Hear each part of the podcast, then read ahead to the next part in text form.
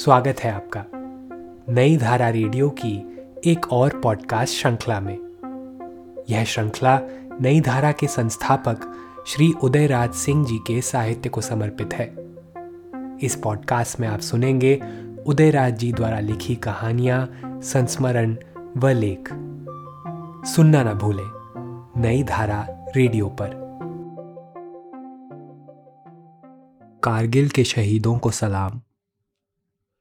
भारत के सीमांत राज्य जम्मू कश्मीर के कारगिल क्षेत्र से पाकिस्तानी घुसपैठियों और अतिक्रमणकारी सैनिकों को बाहर खदेड़ने के लिए शुरू किए गए ऑपरेशन विजय की शानदार सफलता के बाद, अब लोकसभा के चुनाव के समारोहित शोर में कारगिल में शहीद हुए जवानों की शहादतें मध्यम सी पड़ने लग गई हैं। और इसके साथ ही कारगिल प्रकरण से आम भारतीयों में देशभक्ति की जिस उद्दाम भावना का ज्वार उठना आरंभ हुआ था, वह भी धीरे धीरे देशव्यापी चुनावी माहौल में विभिन्न दलों के लुभावने घोषणा पत्रों एवं प्रतिस्पर्धात्मक कलाबाजियों में मंद पड़ता जा रहा है। विगत 20 फरवरी 1999 को, जब प्रधानमंत्री अटल बिहारी वाजपेयी की लाहौर बस यात्रा को विश्व भर में ऐतिहासिक सद्भावना यात्रा कहा जा रहा था, तब कौन जाने वाजपेयी को कारगिल की चोटियों में फैल रहे पाकिस्तानी घुसपैठियों की खबर थी अथवा नहीं। किंतु यह तथ्य है कि पाकिस्तान अत्यंत गुपचुप तरीके से एक षड्यंत्र के तहत कारगिल के पर्वतीय क्षेत्रों में मुजाहिदीन घुसपैठियों एवं प्रशिक्षित सैनिक अधिकारियों को अत्याधुनिक अस्त्र शस्त्रों से लैस कर भेज रहा था, अपने कतिपय वांछित सपनों को साकार करने के निमित्त। यह आकस्मिक नहीं है कि 1972 में हुए शिमला समझौता के तहत दोनों देशों ने जिस सीमा नियंत्रण रेखा को एक मुकम्मल आकार प्रदान कर उसकी पवित्रता को अक्षुण बनाए रखने के वचन को इन 27 वर्षों तक सम्मान दिया।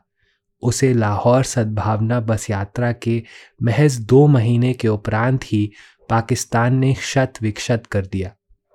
वस्तु स्थिति का ज्ञान होते ही अंततः भारत को सैन्य कार्रवाई द्वारा घुसपैठियों को बाहर खदेड़ने का निश्चय करना पड़ा और इस कार्य में उसे भारी सफलता भी मिली। भारतीय सेना ने 6 मई को कारगिल क्षेत्र से पाक घुसपैठियों को खदेड़ना आरंभ किया। कारगिल क्षेत्र में दोनों देशों की लंबाई 140 किलोमीटर की है जबकि इस पूरे क्षेत्र की ऊंचाई 4,572 मीटर से लेकर 5,182 मीटर तक की है। इस दुर्गम क्षेत्र में फन फैलाए प्रशिक्षित घुसपैठियों एवं पाक सैनिकों का सामना करना भारतीय सैनिकों के लिए आसान नहीं था। फिर भी हमारे फौलादी जवानों ने दुर्गम मार्गों से ऊपर चढ़ते हुए एवं अत्याधुनिक शस्त्रों से सुसज्जित दुश्मनों की गोलियाँ खाते हुए द्रास, बटालिक, तोतोलिंग, टाइगर हिल आदि महत्वपूर्ण चोटियों को अपने कब्जे में लेकर अंततः शत्रुओं को खदेड़ दिया। 11 जुलाई तक दो ही क्षेत्र बचे हुए थे, जहाँ से आक्रांताओं को खदेड़ना था कि पाक सरकार ने अपने मुजाहिदीन घुसपैठियों एवं सैनिकों को 16 जुलाई तक लौटा लेने की अपील की। कारगिल के इस विजय अभियान में भारतीय सेना के तीन सौ अट्ठानवे जवानों ने अपनी शहादत दी, जबकि पाकिस्तान के 700 मुजाहिदीन एवं सैनिक मौत के घाट उतारे गए।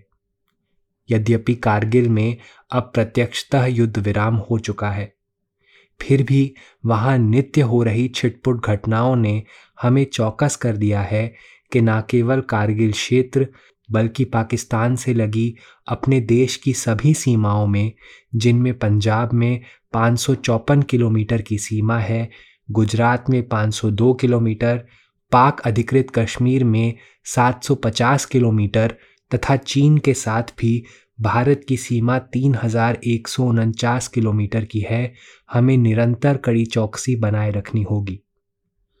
परमाणु अस्त्रों की होड़ ने आज युद्धों की विकरालता को बढ़ा दिया है। ऐसे में मित्र वेश में छिपे शत्रु राष्ट्रों, विशेषकर पाकिस्तान से, हमें सावधान रहने की आवश्यकता है। आखिर इस तथ्य को कैसे जुटलाया जा सकता है कि कारगिल संघर्ष से पूर्व भी कुछ ही दिनों तक चले भारत पाक युद्ध की अवधि में 1947 ईस्वी में 1103, 1965 में 2902 तथा 1971 में 3630 भारतीय जवानों एवं अधिकारियों ने शहादत दी थी। इस बार कारगिल क्षेत्र में लड़े गए युद्ध में एक अनुमान के अनुसार हमारे देश के लगभग 2000 करोड़ रुपए खर्च हो गए। इन युद्धों के कारण राष्ट्र को अपने विकास के एवज में कितनी बड़ी कीमत चुकानी पड़ती है। कारगिल युद्ध के समय संपूर्ण राष्ट्र ने जिस एकजुटता देश प्रेम एवं अपने सैनिक भाइयों के प्रति सद्भावना का परिचय दिया, वह बेमिसाल कहा जाएगा।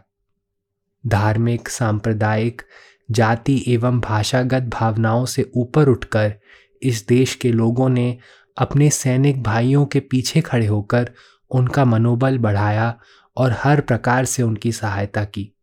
देश प्रेम की जो भावना मृत प्राय हो गई थी, वह पुनः जागृत हो गई। आवश्यकता है आज देशवासियों में जगे इस देश प्रेम की भावना को एक ठोस आकार देते हुए उसे राष्ट्र पुनर्निर्माण एवं विकास में तब्दील करने की। आखिर इस चुनौती को अंजाम देने की अपेक्षा आज हम किन से करें? कम से कम राजनेताओं से इसकी अपेक्षा नहीं की जा सकती, क्योंकि चुनावी घमासान में जिन पैंतरों के साथ वे एक दूसरे के सामने घुर्रा रहे हैं, उससे अंकों के खेल वाले लोकतंत्र में वे अपनी सत्ता की भूख भले मिटा लें देश की निस्वार्थ सेवा नहीं कर सकते। ऐसे में यह देश आज एक बार फिर शब्द एवं भाव की साधना करने वाले साहित्यकार एवं सत्य के साधक पत्रकारों की ओर निर्निमेश दृष्टि से देख रहा है। आज जबकि दुनिया में सत्ताई भूख के कारण नए नए प्रकार के दबाव बनते जा रहे हैं और हर पल परमाणु प्रक्षेपास्त्रों के जखीरे के दंश से मानव शत विक्षत जीवन जीने को अभिशप्त हो गया है। ऐसे में कौन जाने ज्ञान एवं साधना का मधुमय देश भारत अपने अमृत पुत्रों के सहयोग से न केवल अपना पुनर्निर्माण करेगा, अपितु आने वाले दिनों में एक बार फिर से संपूर्ण विश्व का भी मार्गदर्शन कर पाने में सफल हो सकेगा। इसी विश्वास के सहारे नई धारा का यह अंक हम कारगिल के शहीद हुए जवानों को समर्पित करते हुए उनकी शहादत को सलाम करते हैं। पुनश्च कारगिल में शहीद हुए जवानों के परिवारों की सहायतार्थ नई धारा ने पाँच हज़ार रुपये की तुच्छ राशि भी प्रधानमंत्री कोष में प्रदान की है। इस पॉडकास्ट को सुनने के लिए आपका धन्यवाद।